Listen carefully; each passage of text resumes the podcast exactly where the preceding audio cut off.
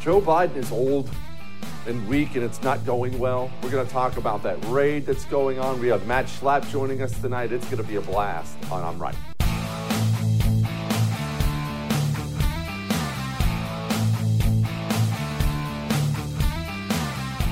Welcome to I'm Right.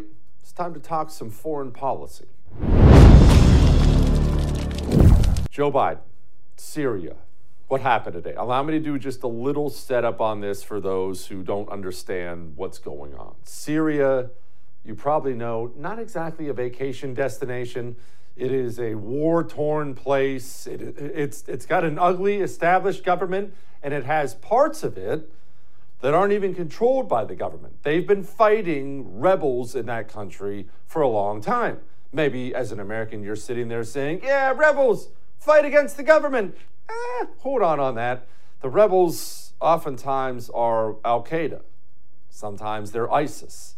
There is a gigantic portion of the country, home to about 3 million people, the government has no control. The rebels still have control of it. Isn't it? Wow, that's how, that's how some of the world still is. Count your blessings to be an American, right? so, what happened? Well, this is what we do know. What we do know is there was a raid. This is what Joe Biden had to say about it. Last night, operating on my orders, the United States military forces successfully moved a major terrorist threat to the world, the global leader of ISIS, known as Haji Abdullah. As our troops approached to capture the terrorist, in a final act of desperate cowardness, he, with no regard to the lives of his own family or others in the building, he chose to blow himself up, not just to the vest, but to blow up that third floor rather than face justice for the crimes he has committed, taking several members of his family with him, just as his predecessor did. Okay. That's the leader of ISIS. You heard what happened. I've been speaking with friends of mine who would know, and details are still coming out. So I'm going to hold back some things, but I will tell you this. Here's what we do know. We flew in a bunch of helicopters, a bunch of special operations guys. I'm talking, and I'm not going to look. All the information on who specifically was there, I don't know. Was this Delta Force? Was this the SEALs? Was it SEAL Team Six? Was it some Rangers involved? There usually are. Or Green Berets. Let's, let's just hold off on all that. We flew in helos. We had drones available. This was a major operation. We had apparently known or thought we knew that this guy was in this compound for quite some time.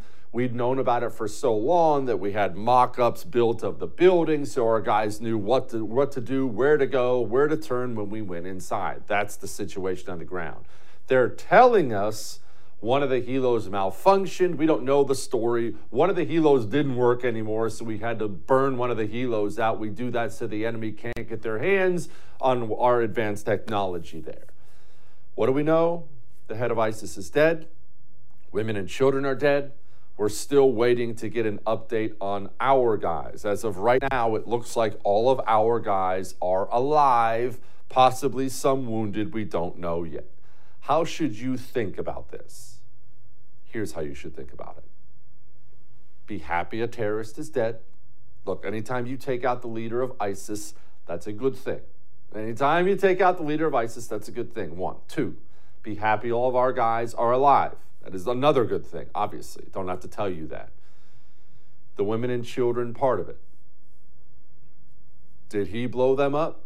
Probably. That's ISIS MO. ISIS does that a lot. Probably did. Are we responsible for that? It's perfectly acceptable to ask these questions, especially after the Biden administration just got done incinerating 10 innocent people with the Reaper drone in Afghanistan. I don't know. And I'll tell you something else, and this sucks, right? I don't know that we're ever going to know. When it comes to corrupt regimes like we have, you can't ever bank on the information you're getting. You can't bank on it being accurate. I do know this timing looks a little weird. Joe Biden is one of the least popular presidents in the history of America at this point in his presidency. A lot of people are saying now that he'll be remembered as one of the 10 worst presidents of all time after one year in office. The president is unpopular on every issue. That's actually hard to do. To have the American people universally look at you on every single issue and say, oh, he sucks at, well, all of it. That's a big deal. And as we've talked about before, presidents, kings, dictators, I don't care, pick your name for any, any person who leads a government throughout history, they have historically done military things on foreign soil to raise their approval numbers. I don't know that that's what this was. I don't. I, I, all we can do is speculate at this point in time. I know the Biden administration. Look, I mean, look. This is Jen Psaki stepping in it once again.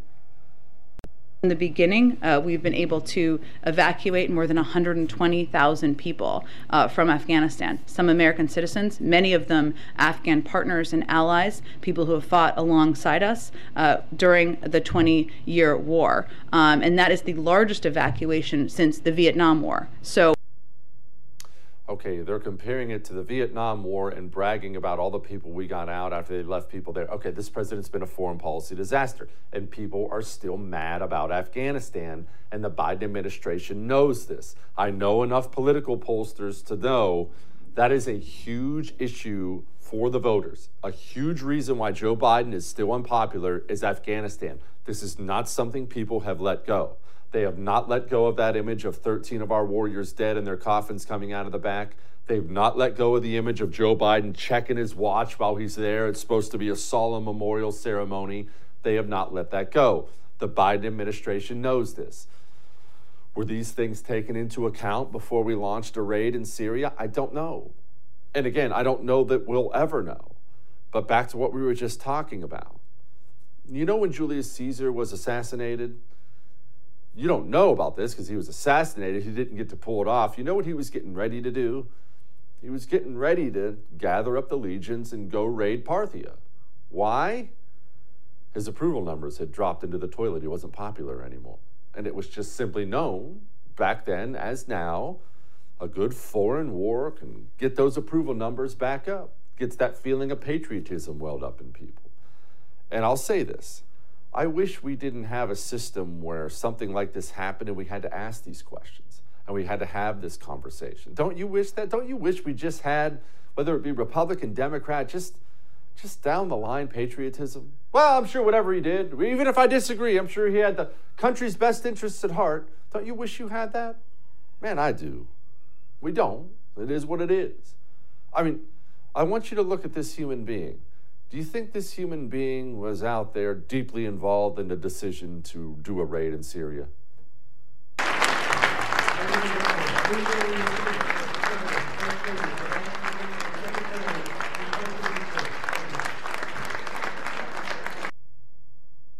Come on.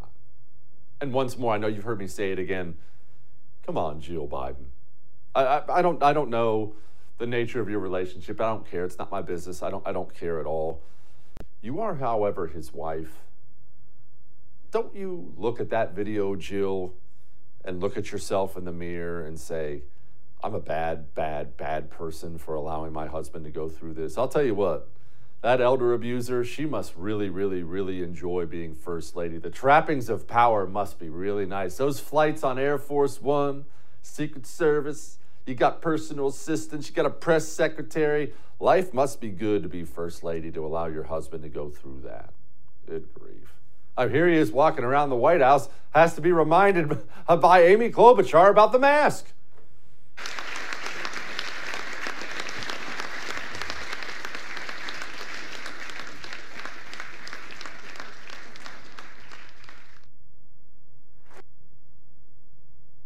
Sad, really.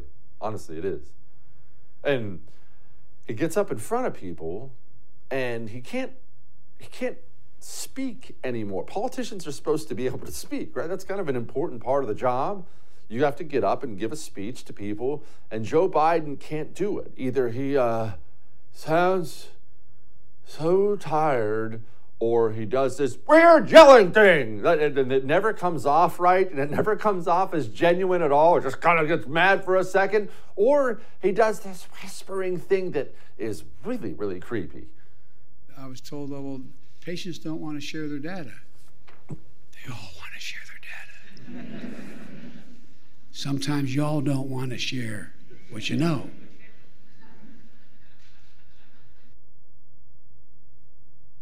Okay?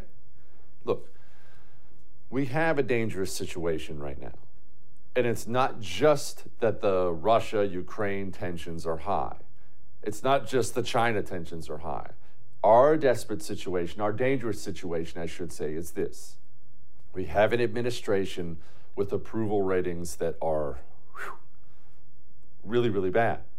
We have midterm elections coming up, coming right around the bend real soon. They are desperate. They are desperate to get those numbers back up.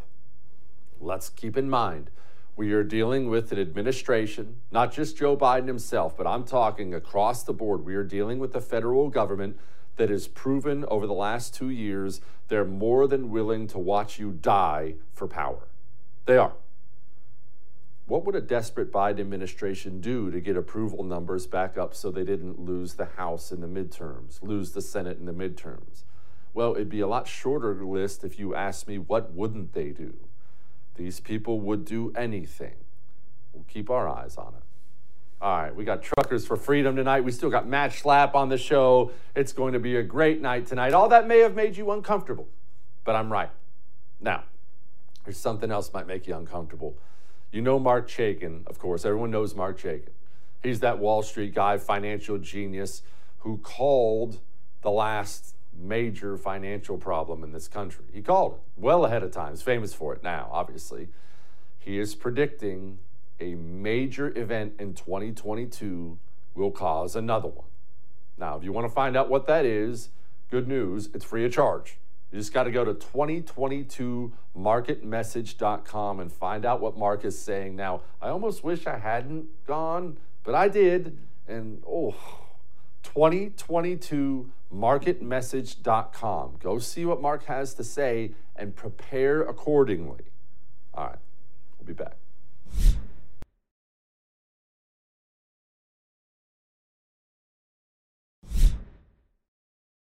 I'm going to tell you a secret.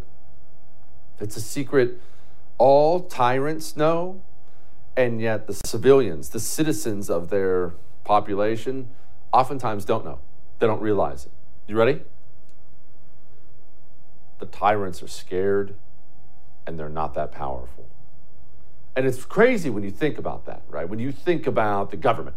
Let's use ours, for example. We're actually not going to talk about America here quite yet, but let's use ours. For, you think about the president and you think to yourself, man, president, he's got an army around him and Secret Service and FBI doing whatever he wants. The president is all powerful. Here I am, a lowly citizen. Let me tell you something. The president is well aware the people of the United States of America are much, much, much more powerful than he is. We're a peaceful people, as we should be, and that's good. We want to stay that way. But the president knows. And this goes well beyond presidents and prime ministers. Tyrants throughout history have always known this. This is just something they figure out because they always rise to power this way. They figure out, man, it could be me next. Hitler knew it, Stalin knew it, Mao knew it, Gaddafi knew it, Saddam knew it, they all knew it. That's part of the reason tyrants are so brutal on their population. They're always trying to beat people down and make them so scared so the people get under the impression that the tyrant is this all powerful being. The tyrant never is. The tyrant banks on people being divided and people being scared and people not realizing they hold all the power. Would you like a prime example? Canada is a powerful nation. I know that's funny to say, but no, they are. They're a big time, big boy, powerful nation. And they have had a, a tyrant named Justin Trudeau in charge for some time. And Justin Trudeau, he knows, he understands that his power is not universal. He gets it. The people probably didn't realize this for a while. So Trudeau did what almost all tyrants seem to do he just kept pressing them and pressing them and pressing them and pressing them. Just keep poking them in the ribs and poking them in the ribs and poking them in the ribs. I don't know why tyrants do this, but they all seem to make this mistake. And finally, he poked one too many times, and the people who make a nation go, truckers, they've had quite enough of it.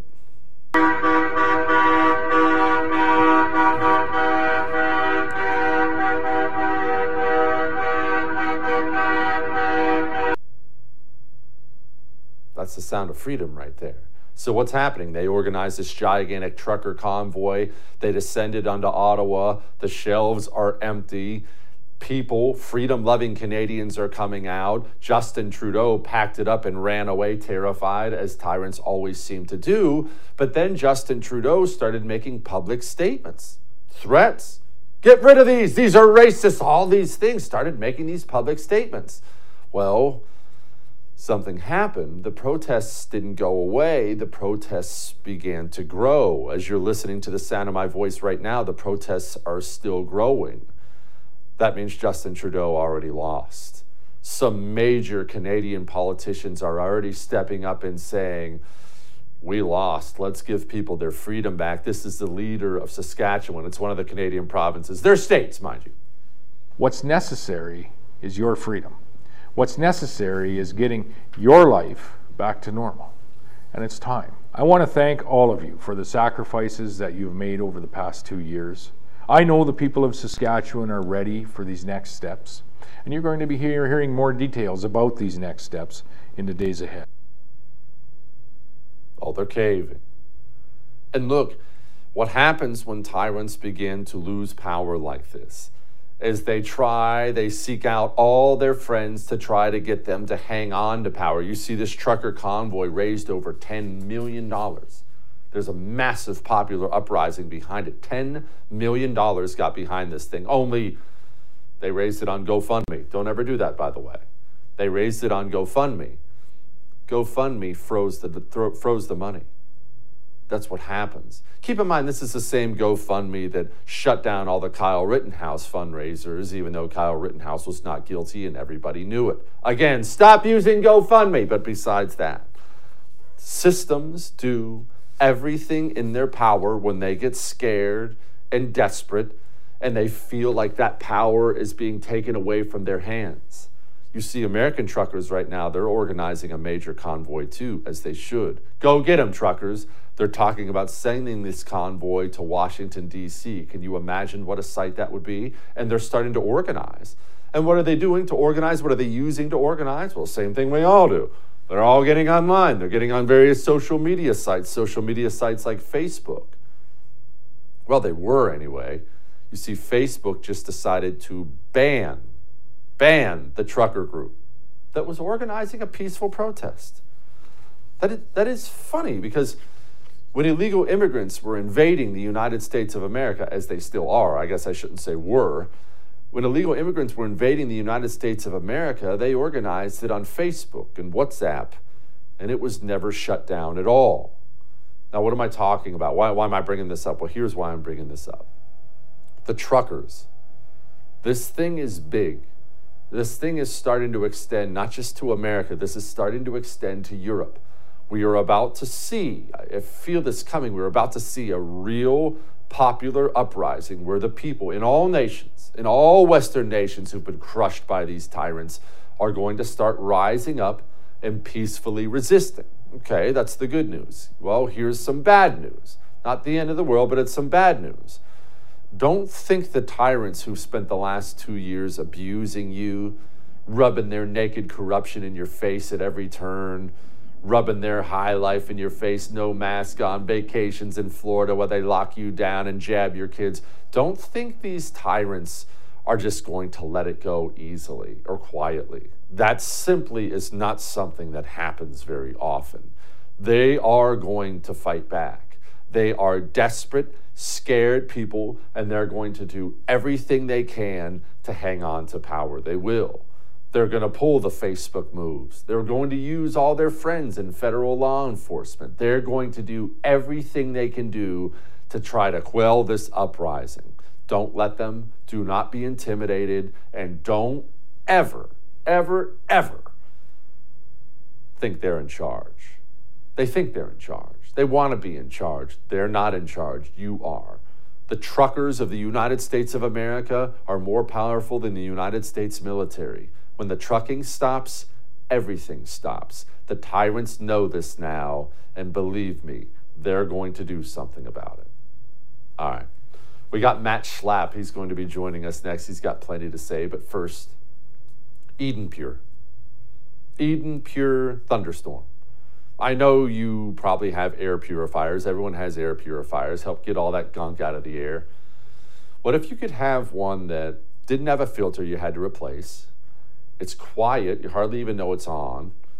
Doesn't take up any floor space. It's just this little black box goes right in the outlet in the wall. And it works better than anything else. It doesn't cover up the odors in your home. It eliminates them completely. It works so well, I threw away my over the counter allergy medication I'd taken for years and years. That's the Eden Pure Thunderstorm. And I own three of them. That's how well it works. I've had people write me, they own seven of them. I have people that watch my show, they put one in every room of the house. I don't blame them. That's how incredible these things are. They're selling three packs right now to my viewers for under 200 bucks. That's a three pack for under 200 bucks, $200 in savings. You got to go to EdenPureDeals.com and use the code Jesse. All right, we'll be back with Matt.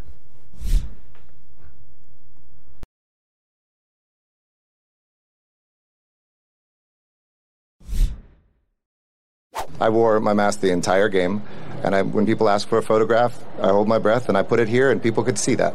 There's a 0% chance of infection from that. he, he holds his breath. It's fine. I totally believe that.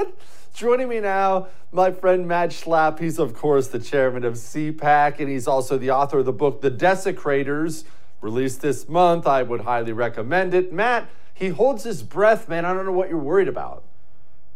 Uh, you know, uh, these people are super morons, Jesse. I just, I can't even understand. My my ten year old could explain to him why he's illogical, but I don't think she's going to get the chance. Uh, Matt, why do these people get elected? I mean, Los Angeles, love it or hate it. I've had some good times there, some bad times too, but it's not a dumb city. Uh, it's a major city, a very important city on the world stage, certainly an important city in this country, and their mayor is a moron. How does that happen? But you know, I saw a poll that came out from Monmouth the other day, and it said basically independents and Republicans are acting like they're the same, and 70 to 80 percent of Republicans and independents don't want to talk about the virus anymore. It might be a big or small problem for their health, but they want to get back to normal. But what was strange is for these socialists and Democrats, a majority of them are so scared of the virus, they still want to change society uh, out of the fear that they might get infected. It's just, it has become the dividing mark between whether you're a sane, calm, thinking person or you're a lunatic. Matt, we have now a new study out, and there are going to be a lot more of these coming, saying lockdowns did nothing. Now, I realize that's a bitter pill for a lot of people to swallow with the job loss and the mental health. And, the, and just look, I'm not going to go down the list. Everyone knows the lockdowns have been devastating. That's a tough pill to swallow but we do need people to swallow it, right? I, I, unless we get around, unless we come around yeah. and put our arms around this this fact that lockdowns don't work, we're just going to do this again the next time someone gets the sniffles. Yeah, and that's the thing. I think that's the most upsetting for me, for my kids, when we sit around and talk about this. You know, most of the kids were willing to take steps because they thought they were going to protect their grandparents, and that's kind of how this was explained to them. If you don't do these things, you're going to kill your grandparents. Well, what they've noticed over time is their grandparents are in much worse health because they, they feel like they can't leave their houses. Uh, you know, this whole Australia New Zealand approach to the virus is incredibly damaging. And I do think it's right. Look, it's like the election, it's like BLM's failure. BLM has done nothing but make young black people and, and black uh, communities less safe. It's true on the virus. Everything they told us was wrong.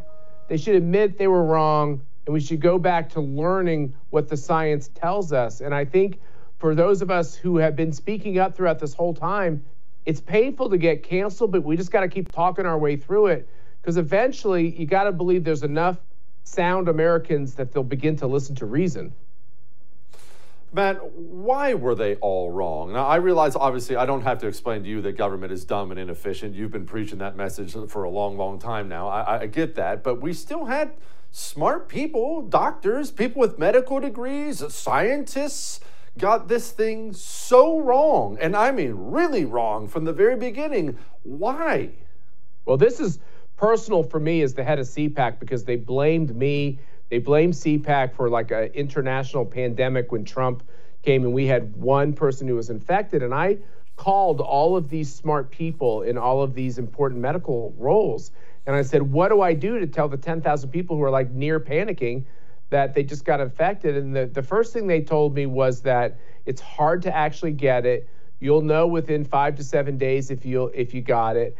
And don't wear a mask. It doesn't do any good. It's just a phony symbol. And do, do not start telling everyone they got to wear masks because the problem with masks is you end up touching them so much that any kind of uh, ability you had to be free of uh, germs ends as soon as you start doing that. And so that's the advice I gave everyone. Why did they shift on masks?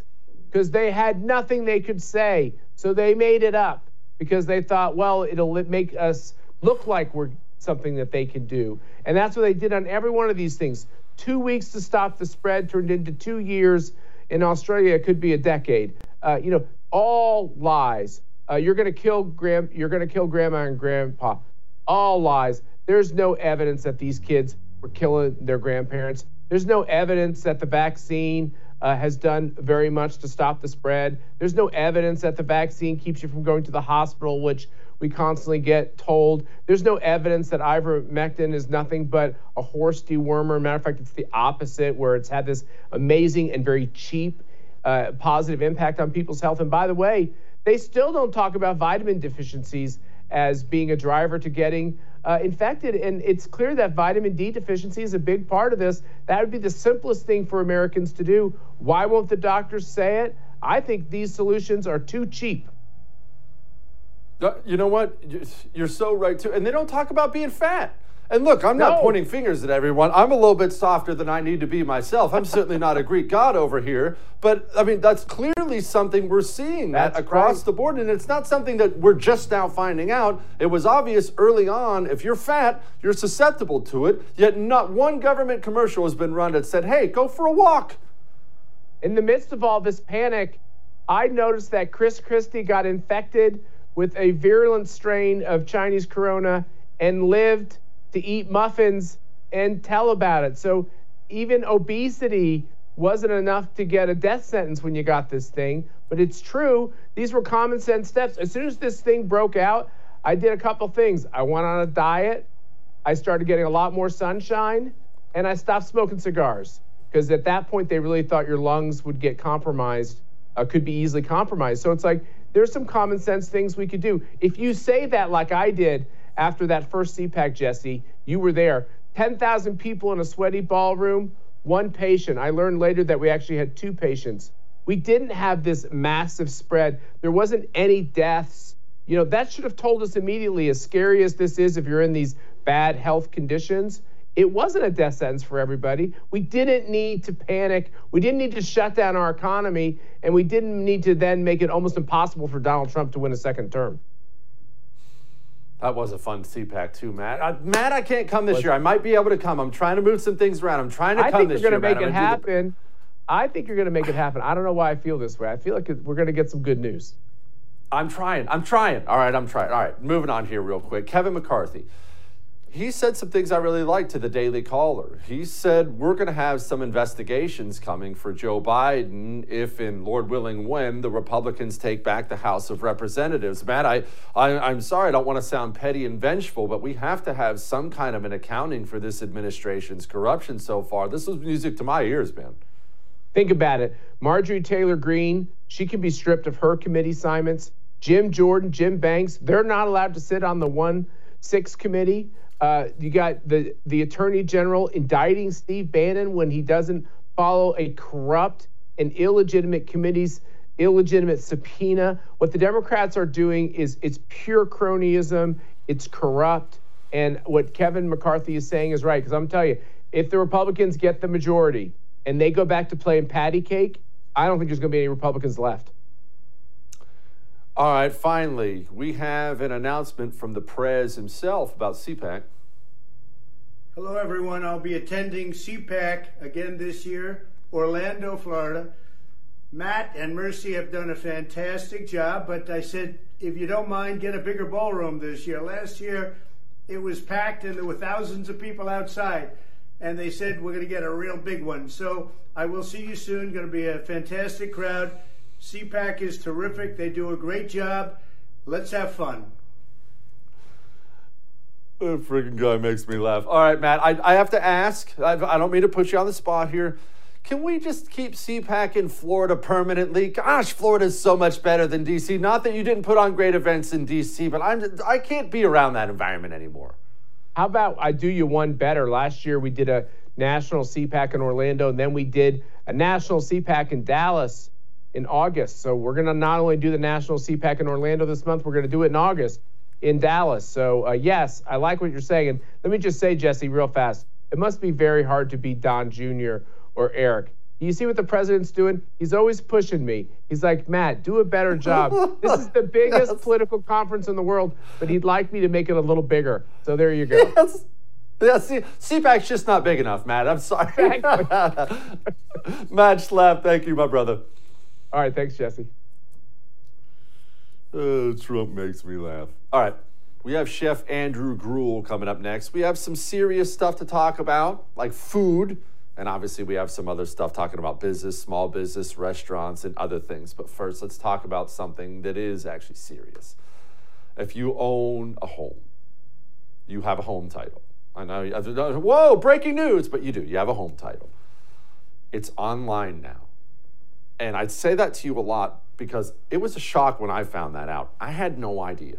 I, I opened up my email one day and I'm looking at my home title and it's got my signature on it as if as if as if I'm taking out a loan uh, uh, or selling my house. Your home title's online and they hack into them. It's this huge cybercrime that's sweeping the country right now. You might already be a victim of it. You wouldn't even know it. So it takes two or three months before you start getting eviction notices, late payment notices. Go to HomeTitleLock.com right now and put in your address. It's free. Put in your address and see if you're already a victim of it. While you're there, sign up. That way you don't become one. They'll detect any tampering and shut it down like that. HomeTitleLock.com. We'll be back.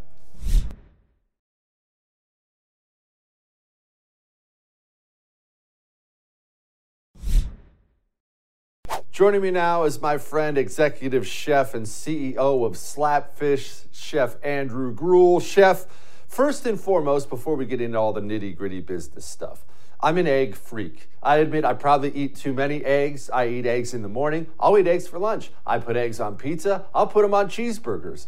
You appear to have mastered the eggs. So before I get into egg foods, foods you should add eggs to, what do people get wrong when they're making Or whether they be over easy, scrambies. I'm sure that you have some kind of chef technique where people are screwing it up. Yeah, great question. Thank you. And I can only imagine what the uh, studio smells like right now. Uh, the key with eggs is that temperature, right? People cook it at way too high of a temperature. Don't go higher than low to medium low.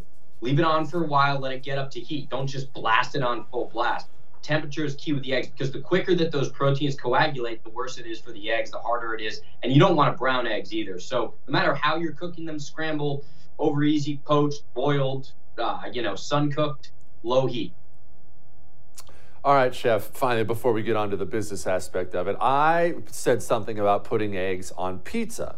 Just dropping it over easy egg on that pizza, letting it cook in there, and I caught some heat for that whole thing, but I'm 100% right. Uh, eggs should be added to like everything, should they not? 100%. I couldn't agree with you more. Eggs on pizza, I mean, that's just a no brainer. We've been putting eggs on our breakfast pizza for years, and uh, it's a thing. I've never even gotten any pushback. Maybe it's you. See? See? That's a professional chef, everybody. All right. In all seriousness, New York is banning natural gas in their new buildings, chef. Now, obviously, people hear this and they immediately think about heating homes and whatnot. Um, what kind of challenge is this going to pre- present to the restaurant capital of the country? Yeah, well, it's impossible. I mean, it's a joke. And the fact that we're even talking about it is exactly what they want. I almost feel like they throw these things out there to kind of use as a diversion. And then if they actually get traction and they get a little bit of stickiness to it, they'll move with it. They will ban it if they could although they also know that it's unrealistic because the same people who are trying to ban gas are the ones that are going to buy the Wolf range with the largest gas output, right? So it's not about them banning it for the environment. It's about you not being able to cook with gas, making your life more difficult, right? you've got to cook on an electric stove that's virtually impossible. And furthermore, when they move everything over to electrify the entire house, the commercial kitchen, whatever it is, there's naturally going to be rolling blackouts because they never think about that. They don't think one step ahead. And then when there's rolling blackouts, guess what? You can't use your stove. So effectively, this is one step away from starving people.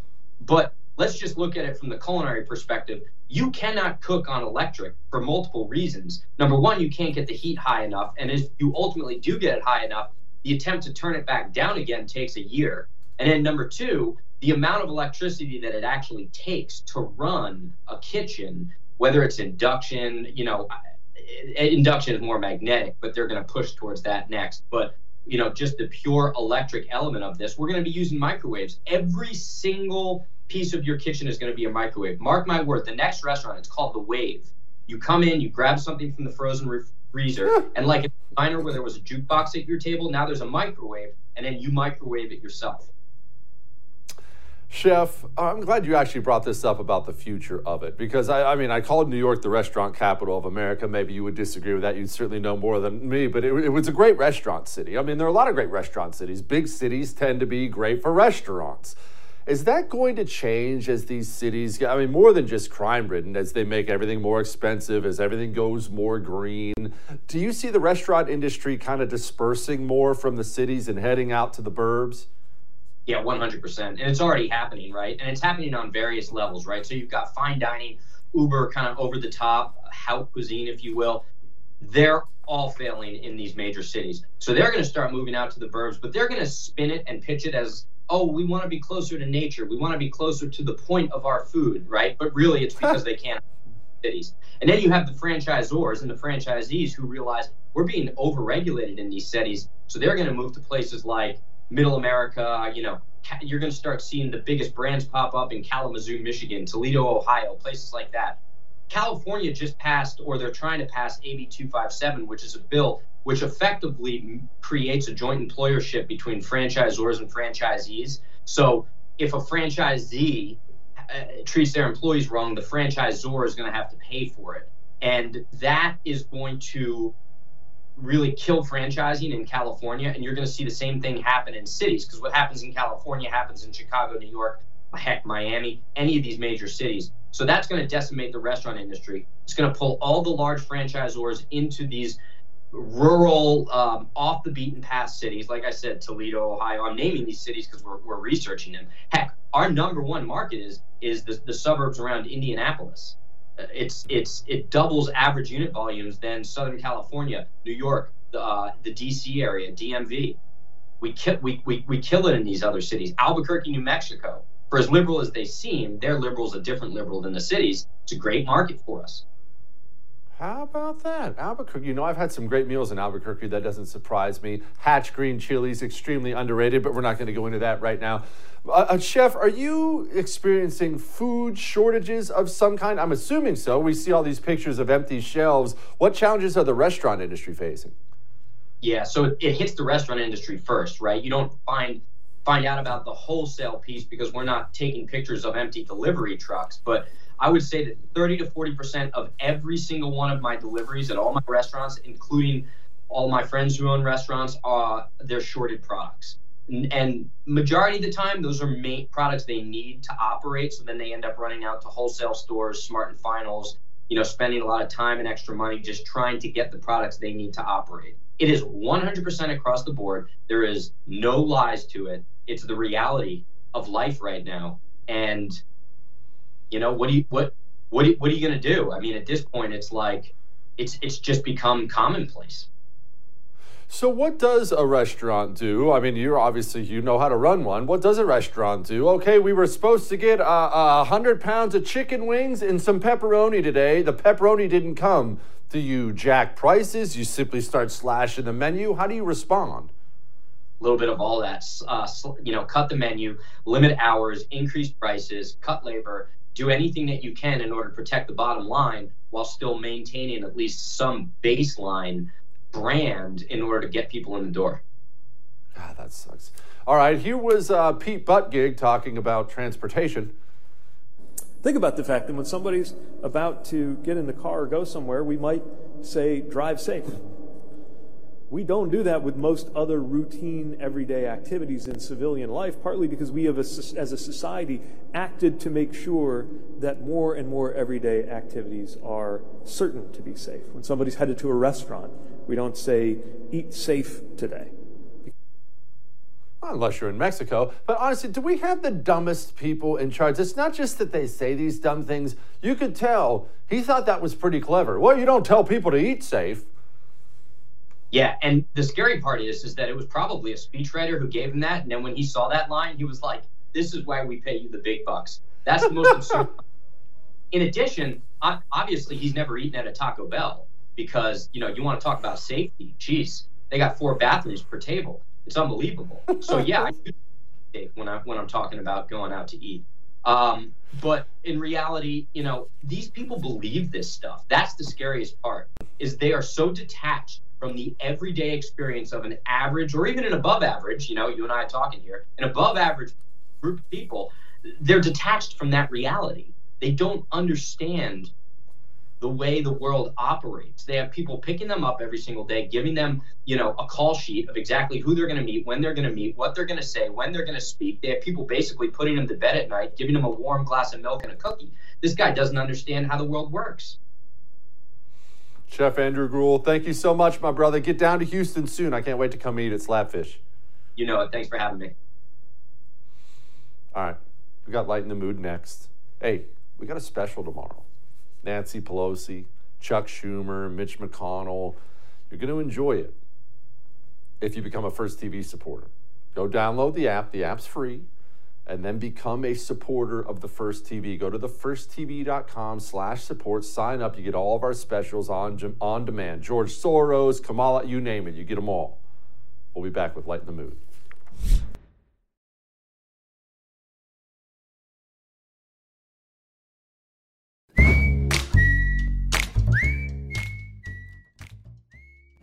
All right, it's time to lighten the mood. Joe Biden was in New York today and I have to tell you, I know it's immature, but I really, really, really enjoy when people ruin the on the street broadcasts of reporters. Maybe because I hate reporters. I mean, they've become a completely hostile force to the United States of America. So whenever I see someone ruin one of their broadcasts, it makes me smile. Heading into the midterm elections, Mike, what, what do we know about what the president plans to say today? Well, Craig, there are really three pillars to the president's crime strategy that he's eager to talk about here in New York today. First is what you mentioned, not just uh, increasing funding for police, but really doing everything that they can to bolster resources for law enforcement across the board. The second has to deal with trying to tackle some of the root causes of, of crime. That's in community intervention programs, rehab programs for formerly incarcerated individuals. And then he's going to be joined by the Attorney General Merrick Garland here to focus on some of the new announcements coming out of the Justice Department, and efforts that they're taking uh, to try to ramp up enforcement, especially of ghost guns, as you can probably hear some of the, the circus around me here, Craig. What the president understands, as you can tell from the charge rhetoric behind me, is this is going to be a really big issue in the midterm election. Oh, that was the best. All right. Make sure you watch our special. Our special is about old people in Congress. You'll enjoy that. I'll see you.